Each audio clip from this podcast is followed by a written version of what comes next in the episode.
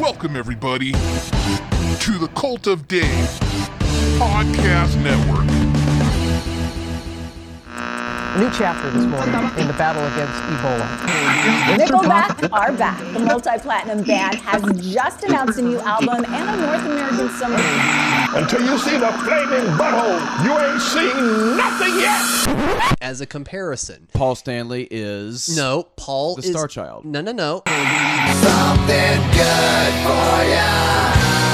How has it been since you had something good? All right, guys, and welcome to this week's episode of the Something Good For You podcast. As always, I'm one of your two co-hosts, Alex Stiff, and across from me we got, Hey, it's me. It's Cap.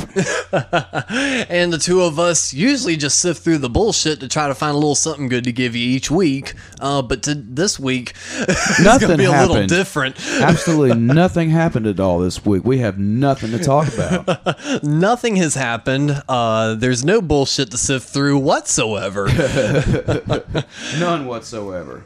Oh God! So uh, to, to just before we even delve into that topic, how has your week been, sir? Oh, just just doing the same old thing, man. Just uh, just living. How's That's the studio life been? What you doing over there? Just uh, we're rehearsing for uh, Steve Coleman's birthday party going on at the uh, Keg and Q. Uh, it'll be tomorrow, February. What's a week from today at the time of this recording? I got to be that guy that has to think uh, far ahead with notes. Uh, the 9th. there, February 9th. There Steve Coleman's go. birthday party. His 50th. 50th birthday, and that man has really done a whole lot for us. He's done a lot of great recordings for us, uh, and got new stuff coming out from Fandamly Band, Deadlock, because I don't think they've even gotten that full album released yet, have they? Not yet. We're still waiting on a release Still waiting on that one. shit, Daigle. Always. and um, Vendetta, and a whole bunch of really great shit. And Fifth Man Studios is just one of the coolest places to record, and that's the place we've gone to essentially since um, fifth time's the charm, right? Or uh, That's right. The Ramones Well- cover we did before that. That is right. Uh, the Ramones cover was first. So it's going to be his birthday. So we encourage everyone to come out if you're listening to this in time to the Keg and Q and wish this man a happy fucking birthday for giving you some damn good music. and, and being there to help launch this podcast, really. Yeah, because Fifth Man Radio uh, spawned the whole thing, and now we're doing the something good for you. Yeah. Oh man! And this show is also brought to us by Repo Record down on Commonwealth Avenue. Definitely check them out at www.reporecord.com or on Instagram at Repo Record for all your new and used vinyl record needs. And they have live shows over there every now and then. That is true. And uh, if you follow us on our Instagram page at something GFY, every so often we uh, share those because uh, the Boring Heist have played there a few times. Uh, the War Boys are playing there soon. Yes. So follow them to uh, confirm their, their dates and definitely go check them out. Yes. They're pretty badass. And speaking of new music, I think Cap's got something a little. It's a little important to tell us. Yeah, this is a podcast exclusive. Oh shit. We've got brand new music from Gunpowder Gray guitarist Brad Roberts' band, Satanic Panic.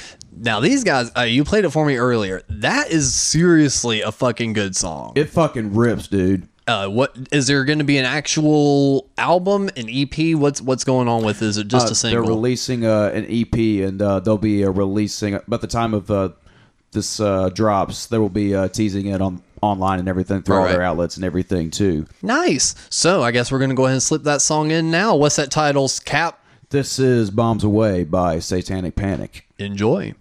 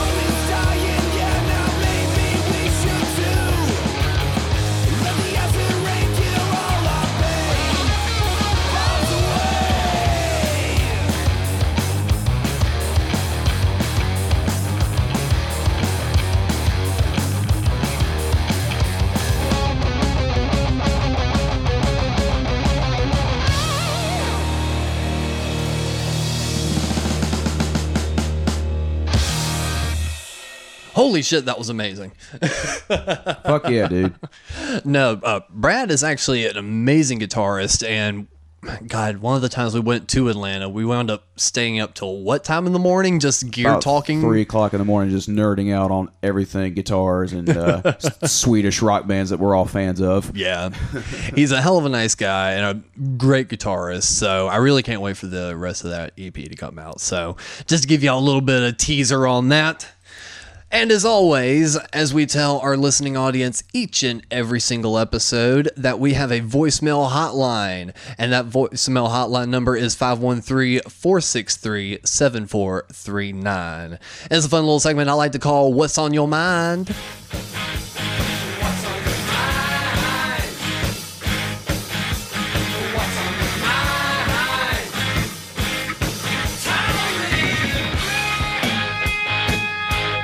Good God, you guys really let me know what was on your mind this week. Man, why are y'all so angry?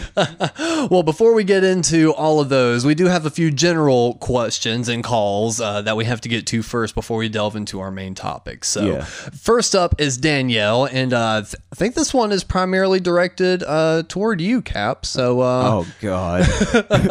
let, let's see. Hey, this is Danielle in West Virginia. And after listening to ep- yesterday's episode and hearing you bust Cap's balls about saying shout out to everyone, I have something else to bust his balls about. He finishes so many thoughts with in everything or in everything and all. So I've decided it should be a drinking game for a show. And every time Cap says and everything, he has to drink to see how much he has to drink by the end of the episode or how shit faced he gets. There's my thoughts for the week. I'm sure I'll come back with more some other time. Have a great one. A fun drinking game for every time Cap ends a sentence with you listen to this way too damn much, Danielle. I think that would be fun. I'm not that interesting, am I? I think that'd be really fun though. I'll have to go back and start paying attention to that whenever. Uh, Oh, I as get if the, you don't uh, anyway. No, it's just one thing. It's like it's one new thing I got to watch out for now. It's what I do when I listen back on these episodes. I'm like, what are my what are my ticks? Well, speaking of ticks, you also have been instigating shit because before last week's episode could even drop, you were already posting on Facebook going, "Alex hates Van Halen." Because you're wrong, man. Look, I'm just Everybody I'm- needs to know. And a few people and you already put the voicemail out there so people that called in like last week like the day after we recorded the episode before it's even come out have left us some voicemails so Oh, we've got I'm- a lot to go through today sir Yeah, everybody has to let you know. It's not just it's not just me. It's everybody, dude. well uh first up is your brother he decided that uh he was going to call in Oh God. so uh let's listen in and see what he's got to say Hey guys, this is William Nunn, brother of James Capel Nunn III that y'all know so well in the show. And clearly there's somebody I thought I knew, but maybe not so well unless there's a backstory I'm not aware of. Alex is claiming that Van Halen is one of the worst bands ever. And I only have three guesses as to why. One, he grew up on the Gary Cherone album and just heard that on loop. Or he ended up hearing them so many times that he just couldn't stand them, which I could perfectly understand. Or maybe he heard a whole lot of weird stuff from a whole bunch of people and somehow it turned his brain into mush and then all of a sudden whenever he hears the name Van Halen or hears the music, he somehow goes into that sort of negative response like you would hear if you're somehow having uh, the Manchurian candidate type thing where you hear a, a word or a phrase and it makes you do something you're not supposed to. In this case, hate Van Halen. So I just want to know from Alex's point of view, why is that? Because my general my general assumption is traitor, but no, it's it. There's got to be more to it. I want to know the story. Why does this man hate Van Halen? This I have to know. Do explain, good sir. Defend your peace. Have a good day. what the fuck, dude? and simply because he's not the only one asking questions, I'm going to avoid that one and pass that off to you. That's your brother. what you got to say about that voicemail? Alf's just like, I have all the questions. I have more questions for you than he does for me. He's trying to train his uh, voice his uh, voice acting muscles. I don't know what that was. I thought that was hilarious though. So there- very- it was. I was dying over here. and then Tyler Reese from Georgia, he he has one of the final words here. And after this, I'm finally I'll finally give my piece. But uh, he he raised some uh he he got in a few jabs. Let's listen. Uh oh. Hey, this is uh, Tyler Reese again from Flowery Branch, Georgia. And, you know, Alex, I think you're a really cool guy, you know, super fucking talented. And, but saying that Van Halen is the worst band of all time, when you're a Kiss fan, it's just, it's not adding up. Van Halen wrote classics like Panama, Running with the Devil. All Kiss wrote I want to rock and roll all night and party every day. Um, having a hard time understanding your thought process here. I mean, we're also talking about the same band that came up with a song called Lick It Up, uh, a band that did that just utterly disgusting Strutter song y'all like so much. You know, Mm, Damn. y'all, y'all are cool, but I, I, I, I can't get down with this. So yeah, uh, I'd like to hear your thought process as to why Van Halen is the worst band of all time, but Kiss is a good band. Talk to you later. Bye. Okay. Look here, Tyler, motherfucker. All right. First off, Tyler wasn't the only one that was talking that kind of mess. Uh, no. Devin reached out to me so saying, "You like Kiss and Van Halen?" I got at least two or three of those. I'm sitting there going like, "I can't have both." Yeah, right. So, what, what, number one, what would be the problem with liking both? Right. I can't say. I, So that you would be can't your dog one in the or fight the on others. That. Because that's because that. All right, look, look, look. I really don't like David Lee Roth's voice. I don't like the way he executes it. I don't like those fucking screechy ass vocal uh, shit that he does in the middle of songs. It's annoying as shit. I can't stand it. Not only that, Eddie's playing is too much. It's too much. It's um, it's so tastefully too much. Though. It's not That's tasteful. It's just bad. It's, It's not, bad. It's tastefully fucking too much, and that's why Van Halen rocks so fucking hard, that, dude. The moment it's too much is when you ruin a song like You've Really Got Me. Sure, that's not a fucking, you know, masterpiece song to begin with. It was still raw as shit, though. Those records were just raw as hell. yes, that was those like Kink, room those sound. Kinks records are raw as shit. So you don't fuck around with that and then add those fucking noodly ass whammy bar filled solos Well, to it. well, that's what I'm talking about with the uh, with the Van Halen sound. That was all raw live in the room, except for like a few guitar overdubs here and, there. So what? They're And not the first band to do that. Like that. It's still I, the room sound on that and the sound of those records is just fucking awesome too. Dude, go and listen to any 70s or 60s record. That's room sound. But They're like not the first band to do that. With the, the clarity of that particular guitar tone and just how just ripping it is. That that's more that's more to that's it. more attuned to the producer.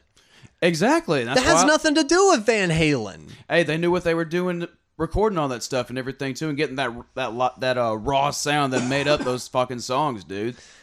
No, I, I do not agree. That's I, their whole I thing. hate- just I like do rip not it, like rip that it guitar. kind of shit without being like before it became mutated into like fucking math rock and shit like that. but that was still the beginning of it. It did start from there. Yes, you're absolutely right. It does stem from that with the Beethoven solo that he does on the uh, on the electric guitar with his two fingers. It's, You're I- absolutely right. Fra- that with along with Genesis and Frank Zappa and Progressive and uh, Yes and all that beforehand. yeah, and I don't have a distaste for those bands, but just it's primarily David Lee Roth's voice. I really can't stand that. That that's one of the main things that just really gets under my skin. Yeah, I mean, And look, and Tyler's take on the popular Van Halen songs versus the popular Kiss songs, I've got a bone to pick on that one. I'm, I'm If you're- like not defending the David Lee Roth comment because you're not the first one to say that either. It's like when people talk about uh, Geddy Lee from Rush saying like, "Oh, uh, I don't like Rush because of Geddy Lee's voice, and that's just one of those where you got to fess up and be like, fair enough, because Yeah. I gravitated towards the music more than anything. And I'm gonna I, on Tyler's comments on the um, uh, popular Van Halen songs versus the popular Kiss songs. I'm gonna go ahead and take Strutter out of that conversation because I know Yeah, he's only fuck, sa- I know he's only saying that I to fuck it. with us. So fuck you too, Tyler. but uh, I will give them "Rock and Roll All Night" and "Lick It Up." Those are really popular songs that will get played on the radio. But I have said countless times that my one of the top three worst Kiss songs, in my opinion, is "Lick It Up." I was gonna say that. Yeah, that was a really poor choice to go along with. I, you have heard me have to rant about that in the car before because you've had it in a playlist or something, or it's popped on the radio. I don't particularly care for that song either. Yeah, but it was still a situation. It came on, or We were like, talking, and and you had and you had to listen to my diatribe on how much I hated that song anyway. So It's just fun because I've never cared for that either. So that was a really poor example to well, use. Well, it's not really a poor example to use because um through all that still you know it was it's still a popular radio song he's still correct in that you know comparing panama and running with the devil which you hear on the radio Yeah. you will also hear rock and roll all night and lick it up I guess that as far as rotation, yeah. Yeah, so he is still correct in that. I, I have to be, you know, fair and balanced on all that shit. But it, it's still, look, the, the one thing I also don't understand is a lot of people, um, a lot of the punk rockers, especially on the status, uh, were really getting down on Kiss, you know, especially for being corporate and shit, when they fail to realize that those first three records they had a little bit of funding for, but they were still on the road, not really making money, and they had DIY handmade costumes and all that sort of shit. That was just Bill Aucoin carrying the whole thing himself, yeah. really, to an extent. It was literally a, a startup record company that put a bunch of stuff on credit cards. Yep. Literally anyone can do that. they just believed their own hype so much and just chaos magicked it into existence. Basically.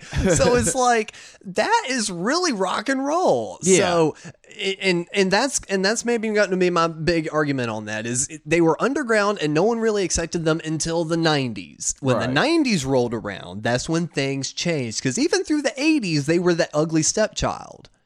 By the time the reunion happened, that's when a broader audience knew about them and all of a sudden they were a lot more accepted by the general public but i'm going to get into that later Right. trust me i'm going to get into that later okay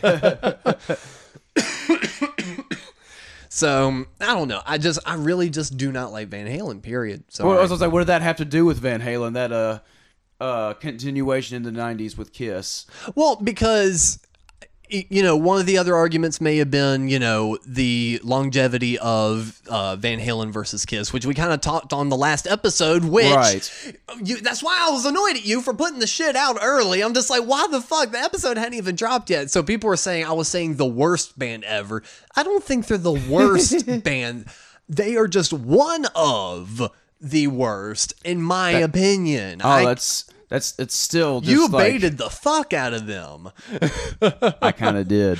I You had to- really I, I had baited to. Uh, them. I had to get back at you somehow. It was fun, and this was going to be fun. Oh yeah, and uh, Josh Carter does have just one last final thing to say about all this Van Halen stuff. What's up? Uh, Josh Carter here. I'm Just taking a shit at the Applebee's and I'm pissed off. And I thought instead of writing fuck you on the bathroom stall, I'd call and tell you that Alex is right. Van Halen's the worst fucking band of all time. Fuck them. Fuck. Fuck them. Man, you just hate Shat the fuck out of that. so I think uh, that, that that's a good enough thing to land it on. oh, whatever. Van Halen 2 is one of the best albums ever. No, it's not. Yes. and and look, and something I actually told you earlier is a good comparison with Kiss is like The Simpsons. Right. Because a We lot more this because because a lot of people may be listening and going, Well, you sure are defending Kiss really fucking hard. Have you not been reading the news lately? Yes, motherfuckers, I have. We all know what's happening. Look, say it right now. I've said it a million times. For me, Kiss in their prime, their number one era for me is 1977 Love Gun Live 2 era. Mm-hmm. That to me was pinnacle Kiss. They had really cool merchandising. They had the best stage show. It was a great album. The fake Alive 2 album was really good too. Yeah. It was that to me in the costumes. I don't know if I said that earlier. Everything, all of that combined together was the Kiss for me. That uh, just that gate, the image of that gatefold in Absolute- Alive Two. That's absolutely Kiss. Absolutely. I mean, there's a poster right there that just fell off the wall that I, I got to get back up. It's literally a huge poster of that gatefold. And that's what I picture Kiss as too, is that gatefold.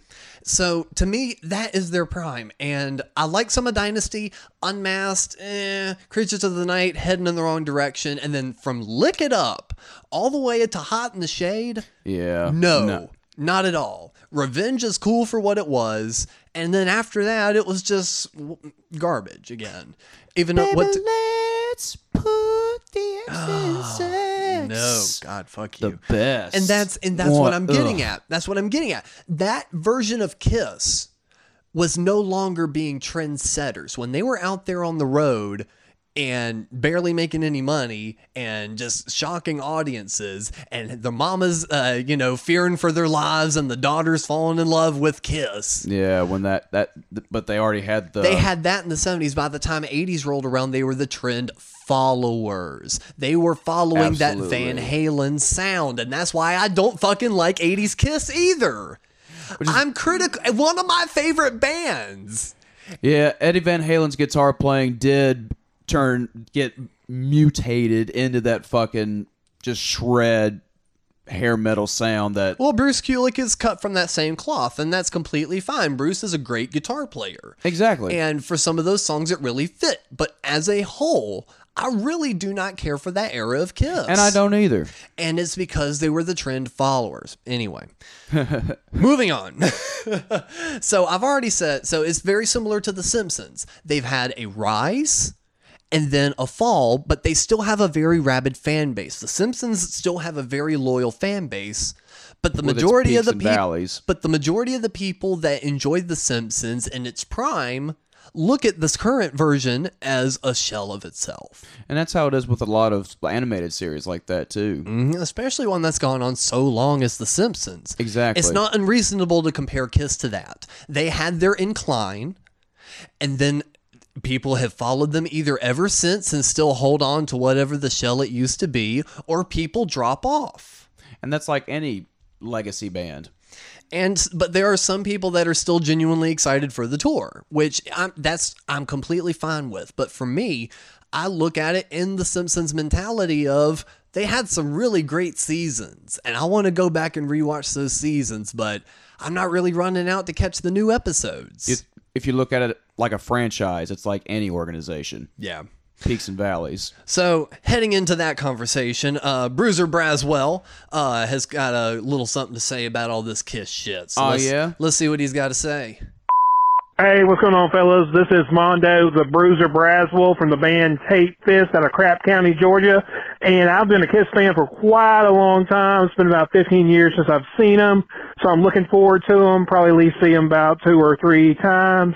And it's, it's whatever, dude. I just want to go, uh, see Kiss, have some fun. And I think they made some, uh, comments uh, earlier about, uh, a couple of weeks ago or something, or a couple of days ago about uh, Vinnie Vincent not uh, celebrating what he did for the band. Well, if you don't want to celebrate what he did, you don't want to praise what he did. Stop playing the songs that he helped that he helped writing. Hmm. Huh.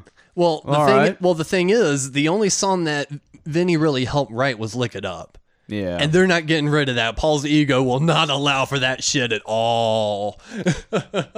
and apparently Vinnie Vincent is notoriously unreliable for like any event.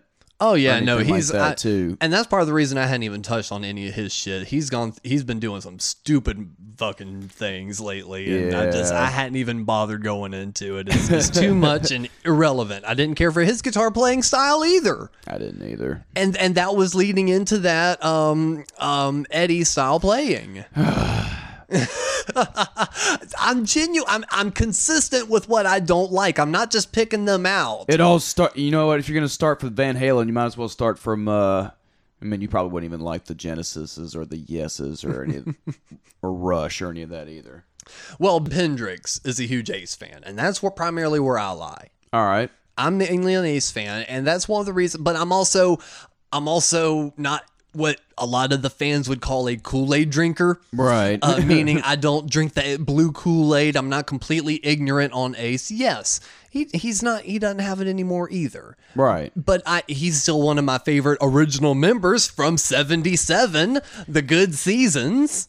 We still like that uh, cartoon character to an extent. All the good ti the good parts of it. Oh yeah, but you know, so he's in my court. So let's see what he's got to say. Hey, this is uh, Vicious Hendrix from the Sadists down in Portland, Oregon. We played together down in uh, down South Showdown. Um, this whole entire thing going on with Kiss right now, uh, it, it's a bunch of bullshit. I mean, Kiss should definitely do a last tour. I think that Ace Frehley should be in the last tour if this is the final tour. Um, I'm a huge Ace fan for sure. I'm not sure if I believe in the whole groping the wife thing with Gene.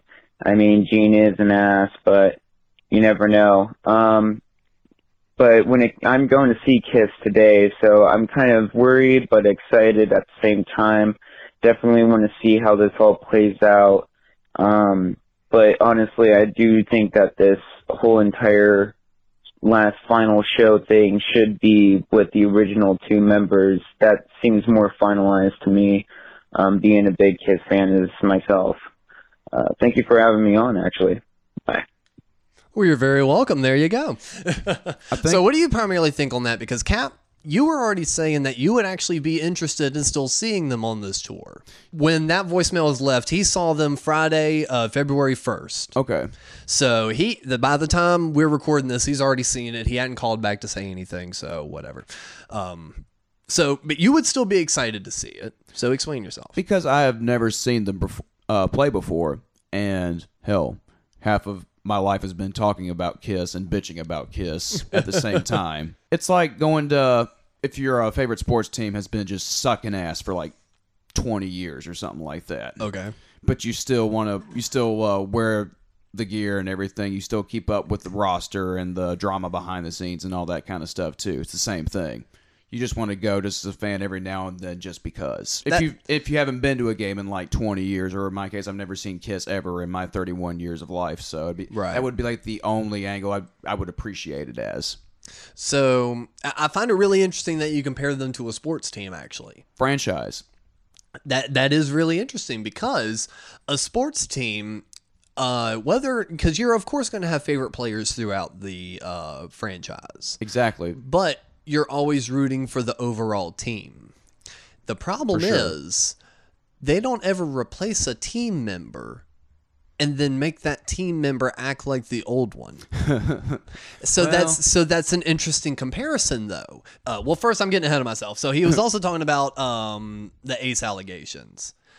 Uh, so Right, that's so a whole so thing. that uh, that's a completely separate thing and i might as well touch on that real quick because he didn't make mention of it.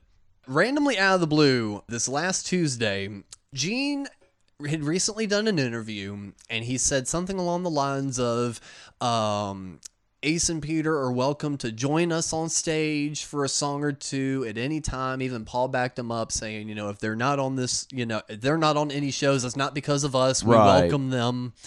So they've clearly opened the door for him, but Ace has been really gunning to be part of the full tour in replacing Tommy. Yeah, he's been trying in between Paul playing on his album Uh-huh. and writing songs with Gene and doing these vault appearances and the Oh, Kiss yes. cruise and everything else. He's been kissing ass trying to make sure he can get back in the band, talking about how sober he's been. And at the same time, I really can't blame him. But in that, Gene also said, while they're welcome to join us on a few shows, we can't rely on either of them to do the entire tour. Right. Which I can even understand. I've seen some of the Ace shows. And if they're wanting to really go out with a bang and go out on top with everyone in their prime, he's a liability. Yeah. And it's a liability that would cost them a lot of money. So I can fully understand that. And it's not, well, it is Ace's fault because he did a lot of drugs, but it's not his fault now because he's legit trying. So out of the blue, Ace's page posts this. Yeah, like one of his like uh, legit Facebook outlets, or like, or or it appeared to be. Dir- direct the microphone to your face. Is that It's right there. Oh, There uh, it says, Gene, your memory is really incorrect. I was never fired from Kiss. I quit. Th- uh, I quit twice, not three times, on my own free will because you and Paul are control freaks, untr- untrustworthy, and too difficult to work with. so let's pause there. I agree. That's correct. Yeah. Gene has made very false statements. Uh, both times there is record saying that Ace quit. Right. Uh, during uh, the 80s, Paul flew out, tried to convince him, and Ace, in so many words, said, I would basically end myself if I were to have to continue in this band. And there's documentation on various uh, biographies and stuff like that too. Absolutely. So they wanted at least three original members for the Aerosmith tour. Right. And they wanted to keep Ace on board because they had just finished up that Japan tour. And uh, yeah, that's what it is. He, uh, Ace ended in Japan, right? Uh huh. Ace ended in Japan. By that point, they had already replaced Eric Singer. Uh, what replaced Peter? So he Right. was so that Aerosmith they wanted at least three original members. Ace wouldn't do it, so they had to get Peter back.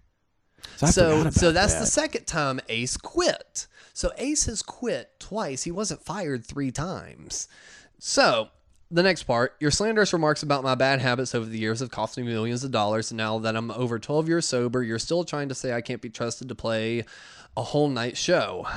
Well, that's exactly what I've been doing for the last 12 years in different configurations of the Ace Frehley band to you and Paul's dismay. Well, that is true. He has been playing shows for the past little while in different configurations of his own band, and it's debatable whether or not that was a really good performance or not. Yeah, and Just because he's technically up there in completing shows doesn't really mean he's stadium worthy. He's playing It's like playing clubs. At he's the, he's playing clubs and um making TV appearances. things like that and doing expos. You know, he's not filling stadiums by himself. He's not playing to stadiums every night. meet and greets everywhere and things like that too. Next paragraph, I'm also not I'm also the most successful solo artist to come out of the original Kiss lineup and proud of it. You and Paul have tried to derail my solo career multiple times over the years unsuccessfully. Okay, let's take that the first part. That one's I'm the most weird, successful yeah. solo artist to come out of the original Kiss lineup and proud of it. The only jab he's given on that is to Peter. That's not even really to Ace. That's yeah, not really because like Paul, Paul and Gene didn't really do any solo albums not at all. proper. Yeah, they uh, each one of them have done solo albums after the farewell uh, tours, but exactly. But that was like way after that. That was yeah, like and not- Paul did his own solo tour, but I don't think he was really trying to make that like a career. I think that no, was just, just a did it just to do it to give the fans something, the diehard something, I guess, and just give themselves a and then creative the- outlet. And then the second part, you and Paul have tried to derail my solo career multiple times over the years unsuccessfully, ignoring Gene co-writing some songs with him on the most recent album and Paul singing "Fire." And, yeah, Okay. and let's not kid ourselves. All the association with Paul and Gene have helped boost album sales probably just a little bit. Absolutely. And then he goes on. I've tried to be nice and friendly by inviting you and Paul to perform on my past albums for E1 Music to give you. Okay, so there we go. He's saying. he's- Okay, now he's bringing So it he's up. he's mentioning that, but still, he's kind of doing it as like a inviting you, but it's like it's still helping you at the same time, man. Yeah, Um, they're doing you favors, man. yeah, but today's comments have made me realize that you're just an asshole and a sex addict who've been sued by multiple women that you're just trying to sweep under the carpet. Hmm. Which is true. Yeah. Moving on. Icing on the cake is when you groped my wife and propositioned her in Los Angeles at the Capitol Records building behind my back when I was trying to help you out at one of your vault experiences, which I only found out about several weeks later. She was planning on pursuing a suit against you, but I told her to call it off. That's also rather interesting because after those vault experiences, he continued to work with Gene even weeks after the fact. Yeah, they were getting uh, more. The appearances together were getting more frequent. Yeah. So, and then after that, it says, uh, so, uh, uh, blah, blah, blah, and blah is really into the road for you guys, blah, blah, blah, blah. Without complete and heartfelt apology and offer to give me my old job back and removing Tommy from the throne I created, the shit will hit the fan and there will be no stopping it. It is on. Yeah, that got real dramatic towards the end. Here's my question though. I would like to believe that the Post is not lying when a serious allegation like that is being said about anyone. Right. Here's maybe my train of thinking though is if someone did that to my wife, I wouldn't want to associate with that person even if only I found out weeks later I would be like, "But by the way, fuck that guy." Yeah, how are we just finding out about it now? Well, not just that, but I just I wouldn't associate with that person anymore. Even if I wouldn't make it public, I'd be like, "Well, fuck this guy. I'm not doing anything with him." No so why money. at the end of this is it saying give me my old job back or else? I wouldn't want to work for the guy if he did that to my wife. So it kind either- of falls apart. so either and, and that's the difficult thing so it's like either that's a lie or ace is really wrong-headed in all this yeah. but the icing on the cake is he didn't actually make that post No, there's Uh, no way. no, that's not his voice. That was actually from his common law wife, Rachel Gordon. Uh, she made the same post on her personal page a few hours before making it on Ace's page. And she's been an issue before. There are recent. So I don't know anything about her really. But there, there's an interview with this quote unquote interview, barely, Yeah. uh, with this guy Isaac Kappy, where you hear her ramblings about all of this, and you can Oh, hear like her style of talking, and so her like tone comes through with the uh, wording. Absolutely, and she's also had uh, problem, problems with this guy Gigi Gilbert. Uh, Gebert, sorry, uh, the author of Kiss and Tell, which was a tell-all book about Ace in the '90s. That's right. and there's voice recordings on YouTube about her just going off on him about all this different shit. I'm not gonna play any of the clips. It gets a little dark in the end, so if you want to check it out, sure, why not? Yeah. But even in that, she goes, "Ace doesn't know I'm calling you." And it's like, wow, you're really stepping in and making a fuss on his behalf. Eh, This was just to the author. This had nothing to do with the Yeah. road stuff. This was a previous thing of like four or five years ago. Okay. But, but still, she's already four or five years ago. She already has a history of going. Ace doesn't know I'm doing this, Jesus. but I'm doing it anyway. Cut your shit and like cussing his uh, ass out and everything. And she's even said uh, said shit like, uh, "I'm one of the best things to ever happen to him." All this stuff. So this So just I might have to go home and check that out myself. it's a it's very interesting if you're into that sort of drama stuff. It's it's very much of a, another Yoko Ono situation. like just like just off the rails. Yeah. Just pure insanity. So that that's the little bit of shit that's been going on uh, with Ace. Um, so to kind of bring it back in uh, with uh, some of the Kiss thing right now. So even if you do go see Kiss, how much are you willing to even spend for a fucking ticket? Well, my line of thinking on it too is like not, not is that I would not spend that money for that ticket price. I'm not going to spend that ticket price. I would go and enjoy it if I didn't have to. Is what I'm saying. I'm not going to pay. What would be like lawn seats? Like a hundred dollars, something like that. Probably, and and that and that's and that's the issue. If Yeah. if cheaper seats are a hundred bucks, the typical Kiss fan is not going to be able to afford that. And it could, and I could be totally wrong, but I've heard some of the figures. People have uh, left left us some figures on what the uh, floor seats are going to be like for general admission by themselves, and you know they're going to wait until like uh, maybe closer to show days to start pumping out lower ticket prices and stuff like that too for Yeah. all this kind of stuff and everything too. Oh god, did I do that Well- a lot? Damn it! I thought about Danielle when I finished that sentence. Well, here's Rich from Cincinnati, and here's some of his thoughts on the whole thing. Hey, this is Rich from Cincinnati. My word on the Kiss thing. They, I saw it coming. This is a money grab. When they forced Peter and Ace out and got control, they were setting up retirement. That's why ticket prices are so high. And if you're going to go see this tour, go see it early because Paul will be ragged by the end. Um, I, I believe that they should pay honor to Ace and Peter and bring them along for the ride. Take the ones who got you to the big dance. You know what I mean? They want it. The fans want it. That's what it's always been about with that band. They're ignoring what the fans want by ticket prices and Ace and Peter's absence. Thanks, guys. Keep rocking. He's right. I definitely would not pay that ticket price for just the current lineup of the band. And as I mentioned earlier, it's completely by design because you could tell he was a classic Kiss fan. He enjoyed them during the good seasons, you know? Right. So that that's maybe kind of the picture I'm wanting to paint here because one of the biggest things that's happened is on this tour especially Paul is lip syncing. Yeah, he's talking about Paul's voice being blown out. Yeah, his- his voice is going to be fine. You just won't hear it. Yeah. so that's the big thing. And that is one of the issues I have. So he wasn't even aware of that. His his issue still is Ace and Peter, and that's fine. But Paul is barely singing on this tour. He has backing tracks for nearly every one of his songs. and that's why I'm not going to pay that ticket price. And uh th- got this random voicemail. I think it's some guy on our network. oh yeah. and, and he he uh he had to call in. He has some. See, here's his thoughts oh lord. on what Paul is doing right now. Hey, this is Reverend Shag from Reverend Shag's Double Shots, the only pirate radio station that matters, found on the Cult of Dave network, where you can find these two fucking yahoos too. And for only a buck, you can get some of the best songs you've ever heard of. Is this a commercial? Fuck yeah, it is! But besides that, I'm calling about your fucking Kiss shit, dude.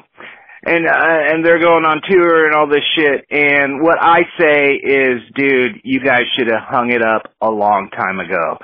Paul Stanley can't even fucking sing anymore. He's fucking on video, fucking totally lip singing. And the worst part about it is, he doesn't even know the fucking words. He's singing when there's no words going on. How many fucking years have you been playing these songs, Paul? And you can't get it right yet? You can't even lip sync? Fuck. Ah, drives you crazy. Milli Vanilli you fucking lip sync better than that guy did. Fuck. Oh, and fucking, uh, remembering the Sabbath is a fucking gay ass fucking name, Cap. it's totally fucking gay. Alright guys, I'll talk to you later. Love you. Love the podcast. You're gay. Bye. Had to get a little jab in, didn't I, you? yeah, ow. because he's to- it sucks because he's totally right. Oh, I'm playing. Come on, Steve. Let's just do slang Babbitt. Jesus Christ. All right. So that was one of the last voicemails. Uh, so that's going to lead us into our main topic. So again, thank you guys for all the voicemails. You really fucking killed it this time. Uh, the, if you want to call in, leave your own message about uh, a future topic, or you got some shit to say about what we're talking about today. As always, that phone number is 513-463-7439. And as you see, we do play basically everything we get. So keep it up, guys. It's really fun getting uh, interactive with you. Yeah. So let's get into the main root of today's episode, which is the end of the road tour. Some of the big things that wound up happening on that, and the overall arcing thing is between the expensive guitars for sale, the meet and greets being very expensive but oddly luxury. Very luxury. I mean, and on, on top of the premium seating and everything else, too. Oh yes, like the backstage, like I mean, champagne, mixed drinks, very very nice. Not very rock and roll either. Okay, uh, a Not lo- particularly. And and also out of the typical rock and roll working class price range. Of course, there are going to be fans that are still holding on to the current version of The Simpsons version of Kiss that are still going to shell out the money, but they know they can because they've conditioned their audience to do so throughout the years. And this is what's happened. So, Paul is lip syncing. And the issue with that is right now the reason it's an issue is because yes they've been doing hints of it before like tv spots. Right. look motherfuckers if anyone's gonna be on tv especially live tv they're gonna lip sync. Exactly. That's It just how it ma- works. especially in today. Yes i get it. In the 70s and 80s and early 90s they still did it live. Guess what? It's not that anymore. There's new time restraints. There's new fcc laws. There's new everything. They're on a fucking time crunch. Every Super Bowl halftime show is lip synced.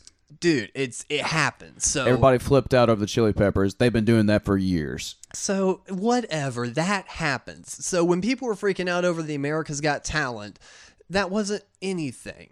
But Paul doing the lip sync on this, for the tour. for the tour that that's very different especially because they've come out in the past and ragged on bands that have done that both Gene and Paul have talked shit about bands that use backing tracks and lip sync to songs set calling it glorified karaoke, which I would agree with. But they've kind of backed themselves into a corner too. It feels like. They have, and they've backed themselves so much into a corner that the current audience does not care. Yeah. they're willing to accept it.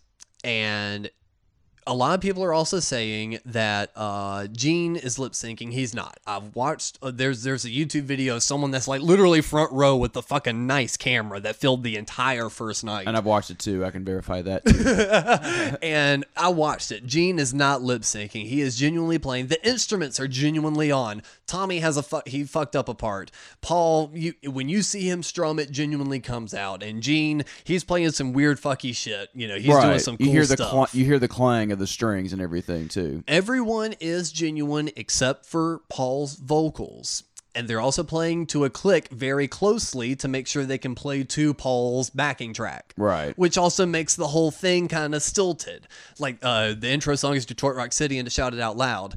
And at the end of Detroit Rock City, they after they hold the note, they're just kind of standing there at the edge of the stage looking around. And you can tell they're processing and getting they're, in they're sync waiting with for the and it, and it's very awkward because it's you can tell Yep. you know it's like you can literally see it in their faces they're like kind of listening for it And to be fair, every big band that plays stadiums like that ha- has to wear those earpieces in order to hear each other clearly. U2, Guns N' Roses, Rolling Stones, all that stuff too. right so let's fully get into it this is my theory so uh, after the unplugged session at mtv that really sparked them back up again because the years prior they were really dwindling uh, after creatures of the night basically flopped uh, lick it up gave them a little bit of a pop and then the 80s they were Hair metal slowly carried them. some, but they bit. but they were that band that oh you were that band that had, wore the makeup. You know, it was turning into that. By the point Revenge came around, Alice Cooper kind of did the same thing too. exactly they were the trend followers instead of the trend setters, and they started falling because of that. By the point where they were literally doing club shows during the Revenge tour,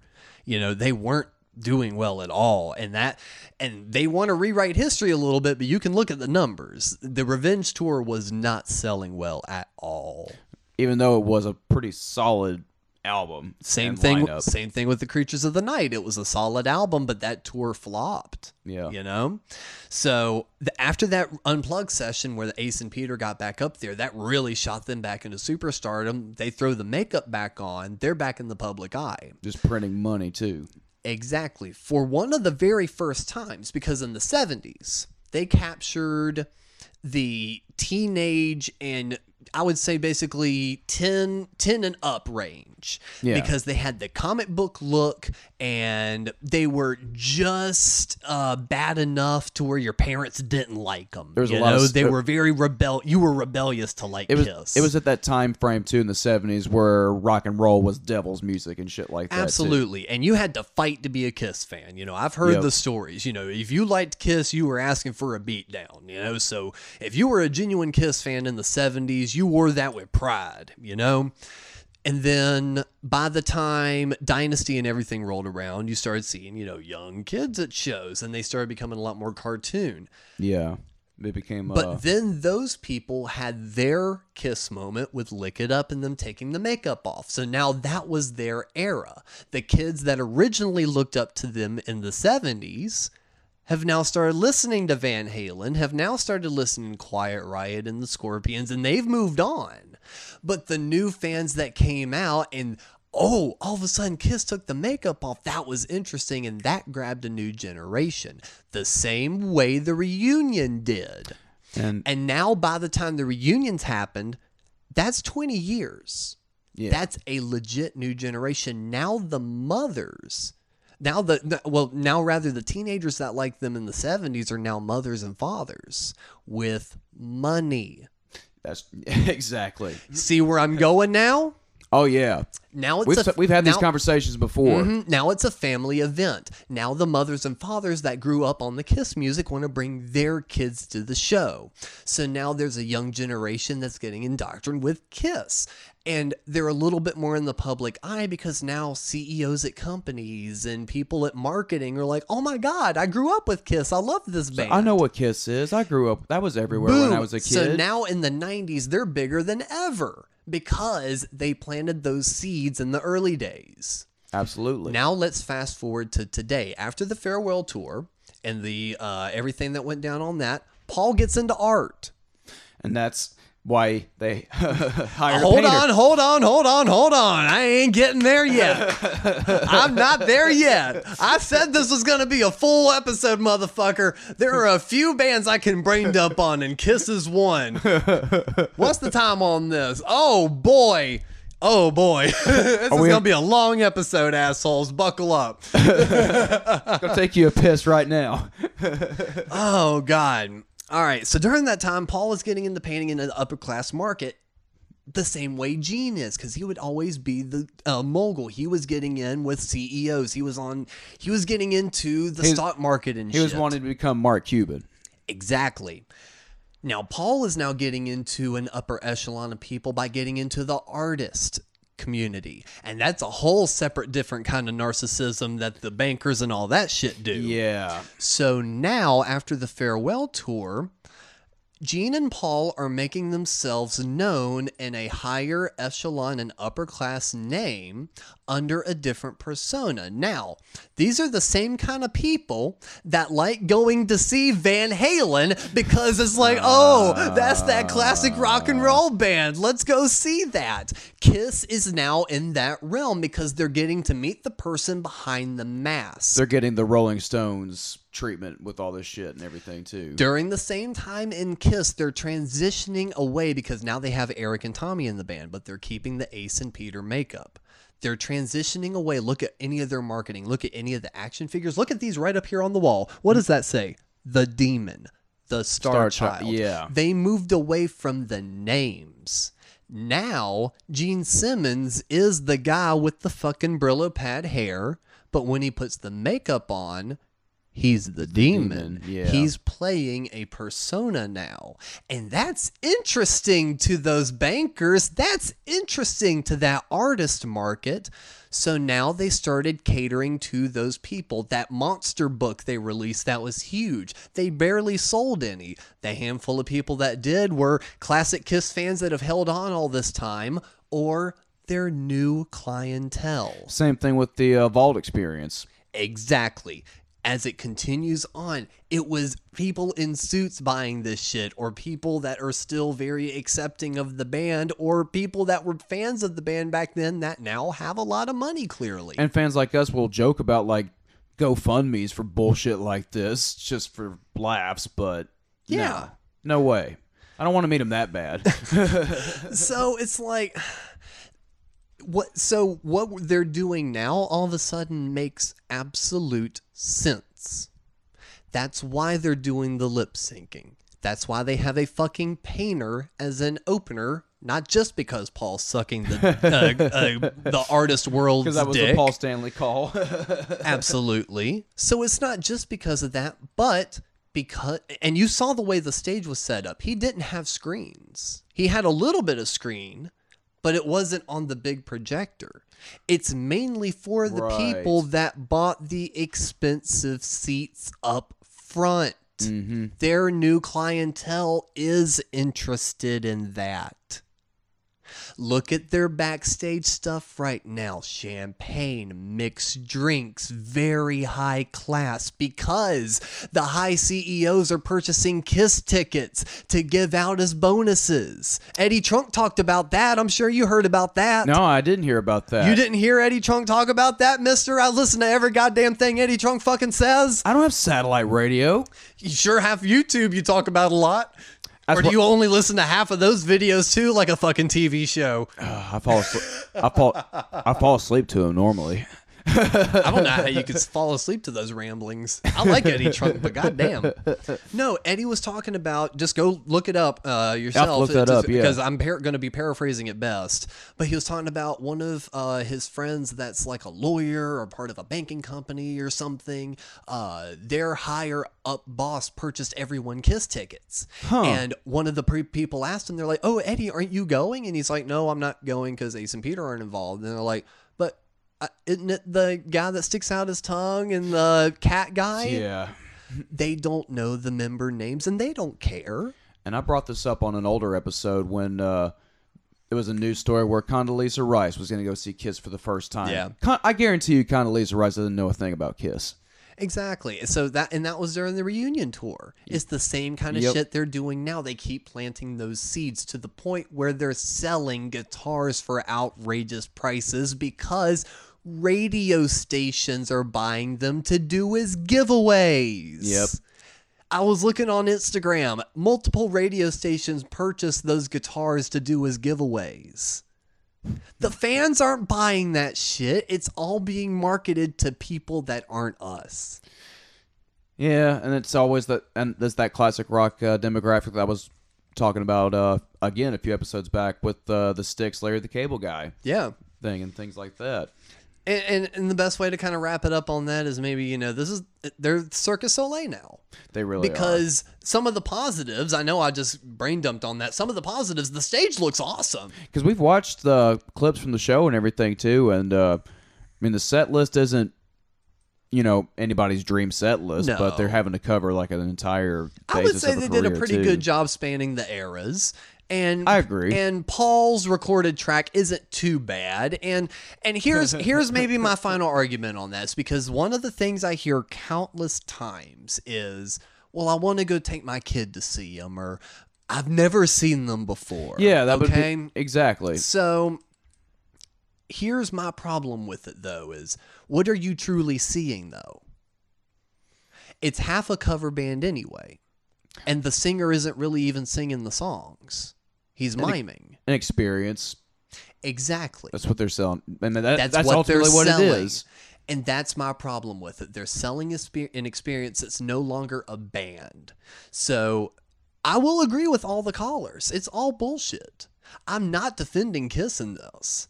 I don't agree with it. I like the good seasons. And the, and the good seasons outweigh any of the bullshit they're doing now. And they don't care that I, that I don't like it anymore. They don't care. They don't care who doesn't like it anymore. Because whoever doesn't like it, there's going to be three more to fill it up. And that's totally fine.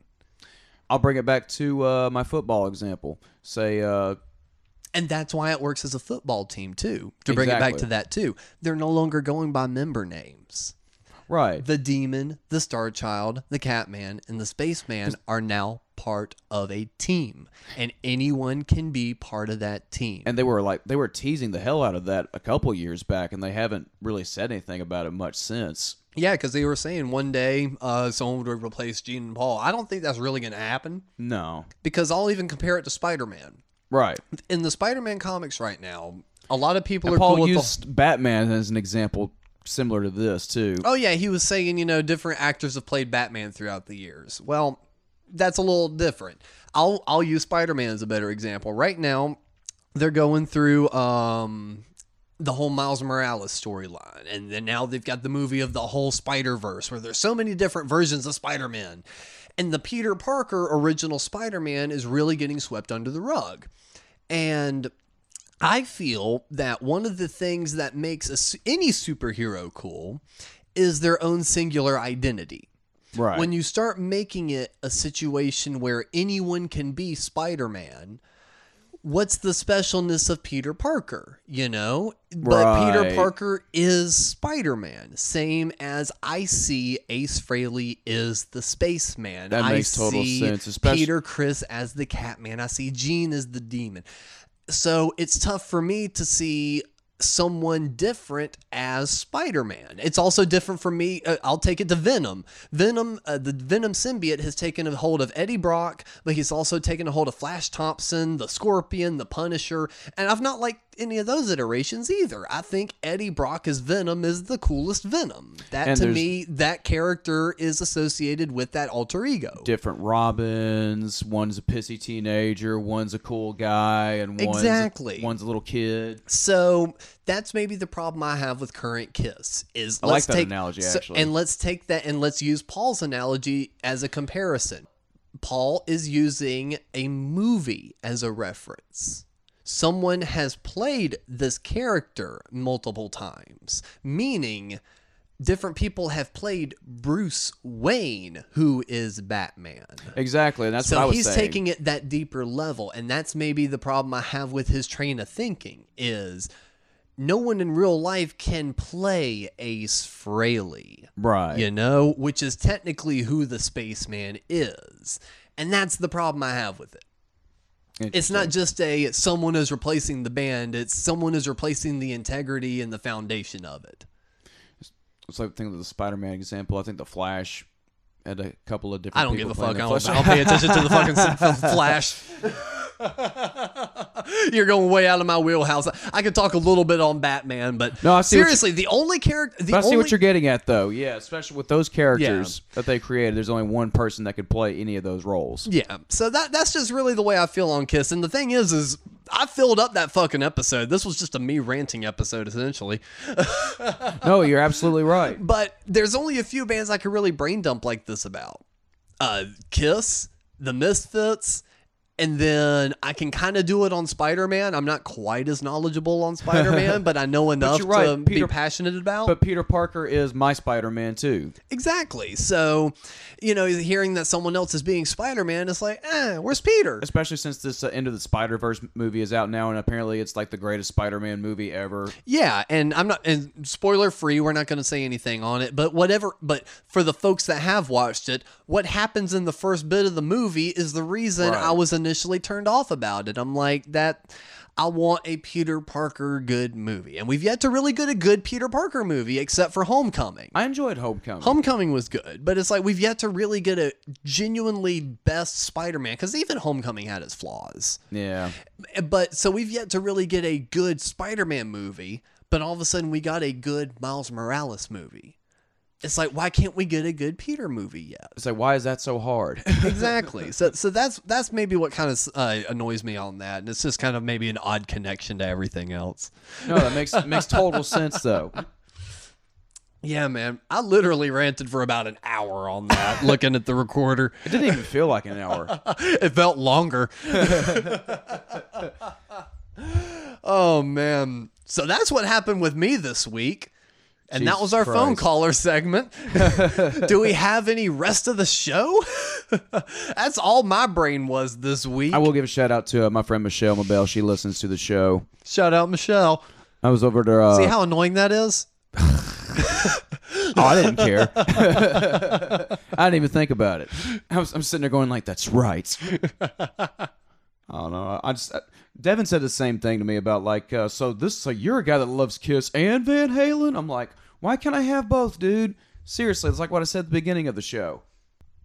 I can have Coke and Pepsi.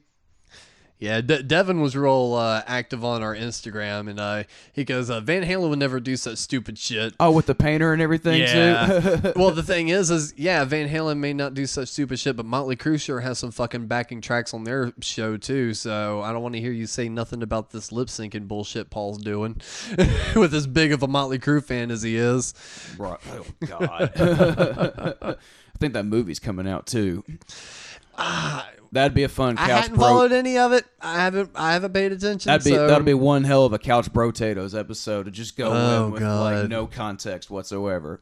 And I brought this up earlier too. If they were smart, they would do the thing that the Misfits are doing with their reunion shows, with uh, taking away the cell phones, It would definitely cut down on people calling out Paul and his lip syncing.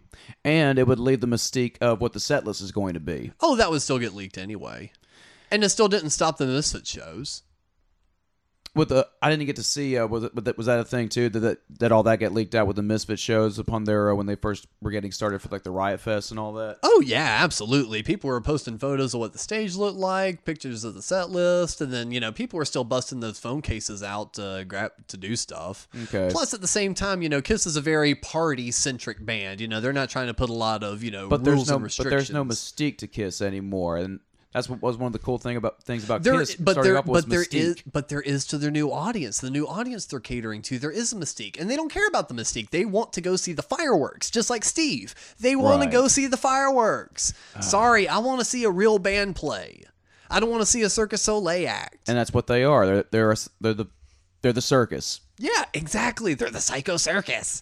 Kind of like what Mot- kind of like what Motley Crue was on their last few tours. Same thing. And the thing is, is again what I was saying earlier. Props to them. Their stage show looks fucking awesome. They've got great pyrotechnics. The lasers are great. They've got really cool video panels. It's a show. It's a show and not a rock and roll band. I would I would thoroughly enjoy a multi-shot DVD or Blu-ray of it. I would enjoy that.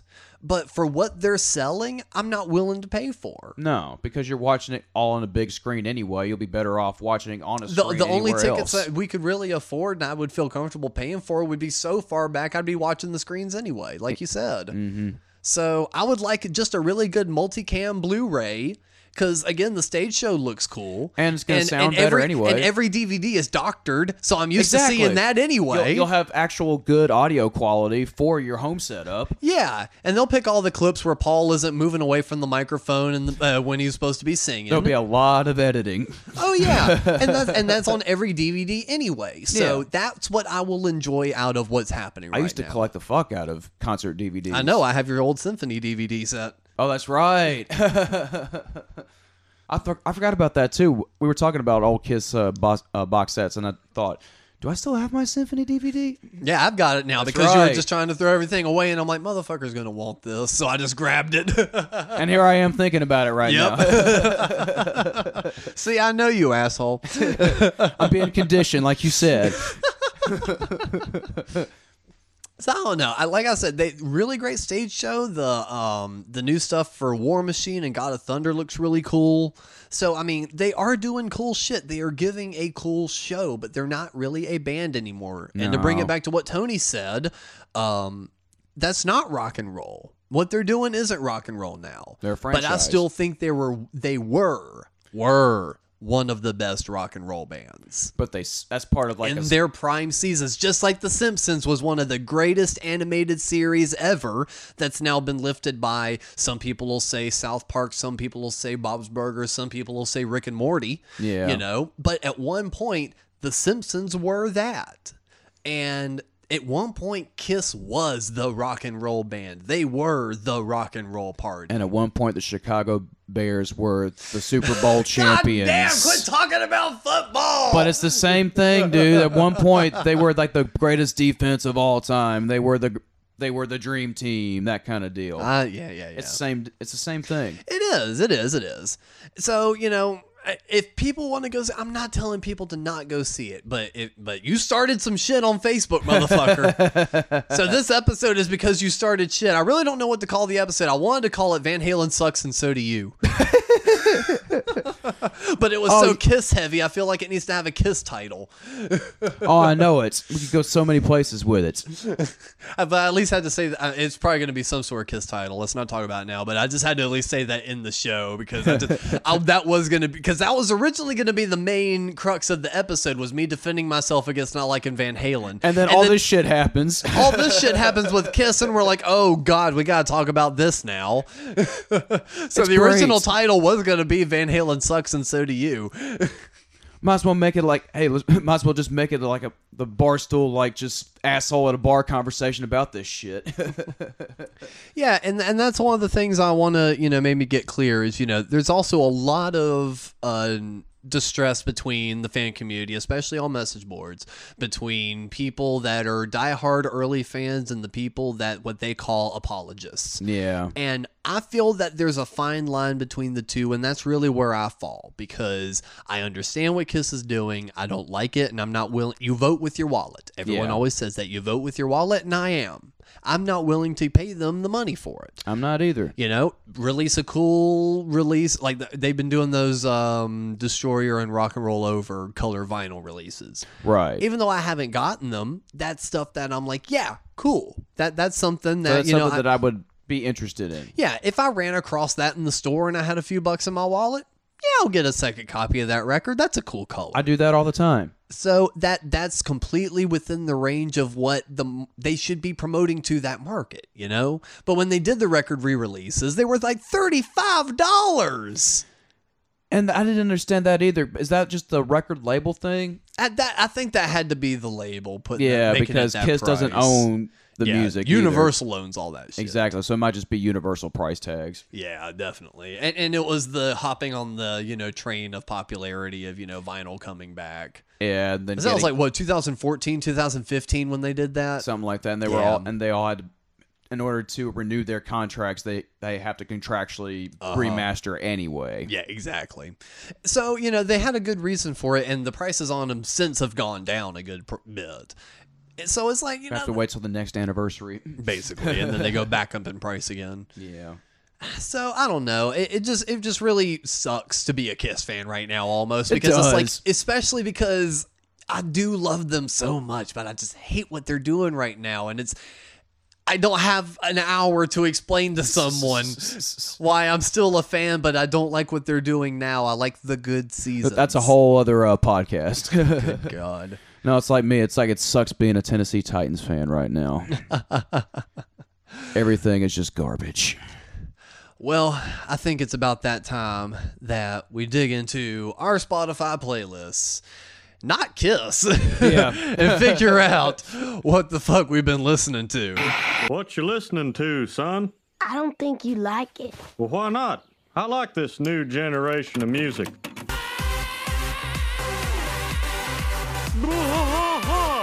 Where did you record this? I bought it at the mall. What that person on your tape has is a medical disorder. Oh man, Captain, you go first this time. Can I do a twofer? Yeah, do a too. For I don't give a fuck. I'm tired. Well, this segment. do is- whatever you so want. You've been man. ranting all day. I've been ranting all day. I'm done. Well, this uh, segment it, uh, is segment. This segment is brought. I'm I sorry. said, "Eminem, Eminem." I've been hanging out with Steve all day. and he hadn't been doing shots. No, no, but uh, this segment's brought to you by Spaghetti Town Records. Uh, they got a new compilation out called "The Down South Spaghetti Accident." It's a compilation of a lot of cool bands uh, throughout the country that have played uh, Down South Showdown and things like that too. And another one of those songs will be played at the end of this show. And I've been digging into it consistently here in the past couple of weeks, and I dig a I dig a lot of it. There's some really good stuff on here, so definitely Really uh, is. go check it out. I think my favorite tracks on there, the uh, ones by the Ravagers, uh, Criminal Kids, um, Ramblers tracks on there is really good too. Mm-hmm. Have we done? I don't think we've done the uh, Ravagers track yet, have we? I don't think so. No, We'll do that one today. There you go. so that's not just what you've been listening to. Yeah, that's what you've been plug. listening to, sir. I've also been listening to Dark Black Makeup by Radkey. Okay. This uh, came out in 2015. Three right. piece band out of uh, St. Joseph, Missouri. The, uh, the kid that's they're like really young kids too. I think they're just like 20, 21, something like that. And uh, this singer that plays lead guitar kind of has a very uh, Glenn Danzig with hard vibrato thing going on. Oh yeah. But the songs are really killer. So definitely check out uh, Radkey Dark Black Makeup.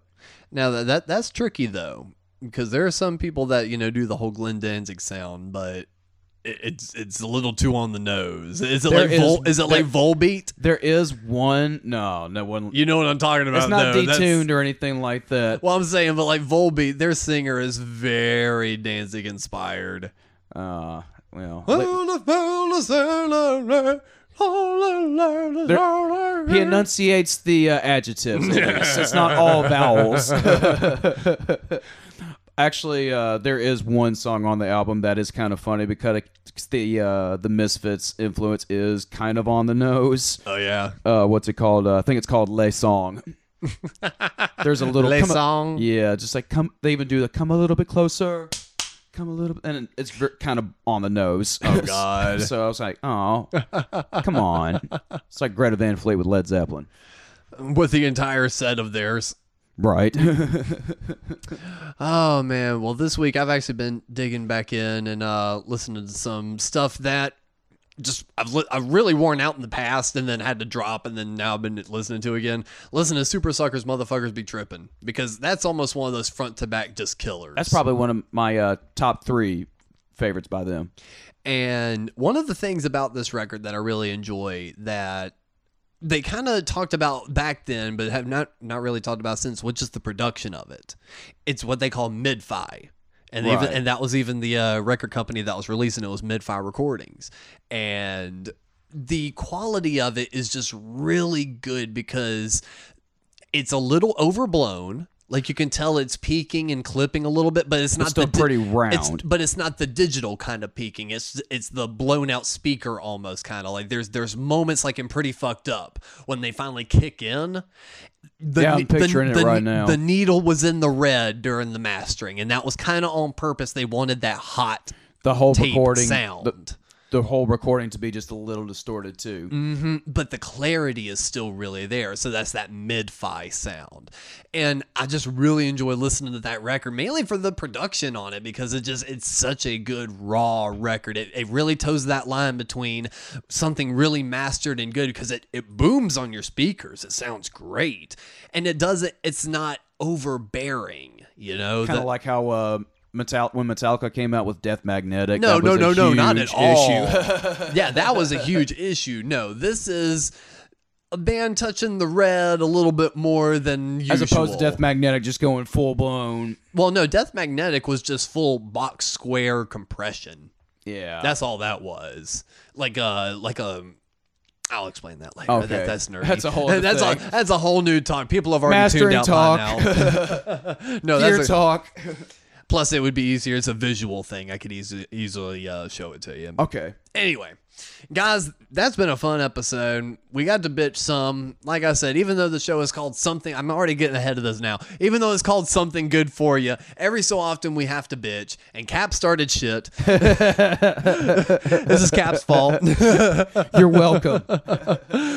um, if you got something good to share with us, definitely throw the hashtag something good for you on it and follow us on the social medias at something GFY. And as always, if you got comments, questions, complaints, topic ideas, drinking games, give us a call at 513 463 7439. I guess I only got really one more thing to say, and I What's think that? I think you know what it is, sir. Oh. Don't you do it. Don't you do it. You have an outro for us? He's taking the headphones off. Uh, Van Halen 2 rules and you're stupid. Get the fuck out of my house! How my voice cracked on that.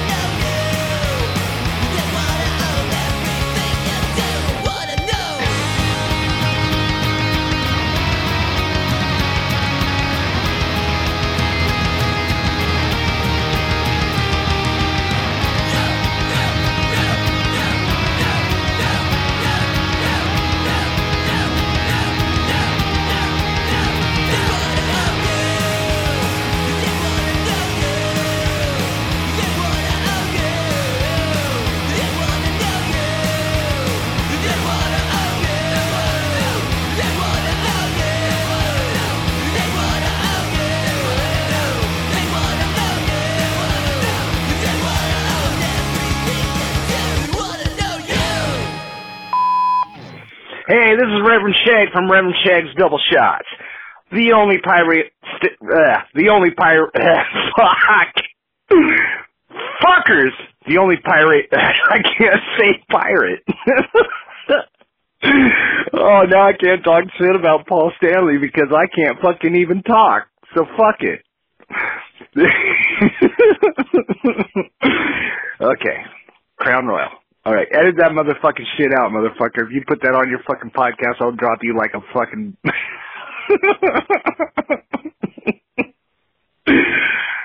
okay, this is Reverend Shag. Fuck, I'm calling back. This has been another amazing production from the Cult of Dave Podcast Network. Everyone in this room is now dumber for having listened to it.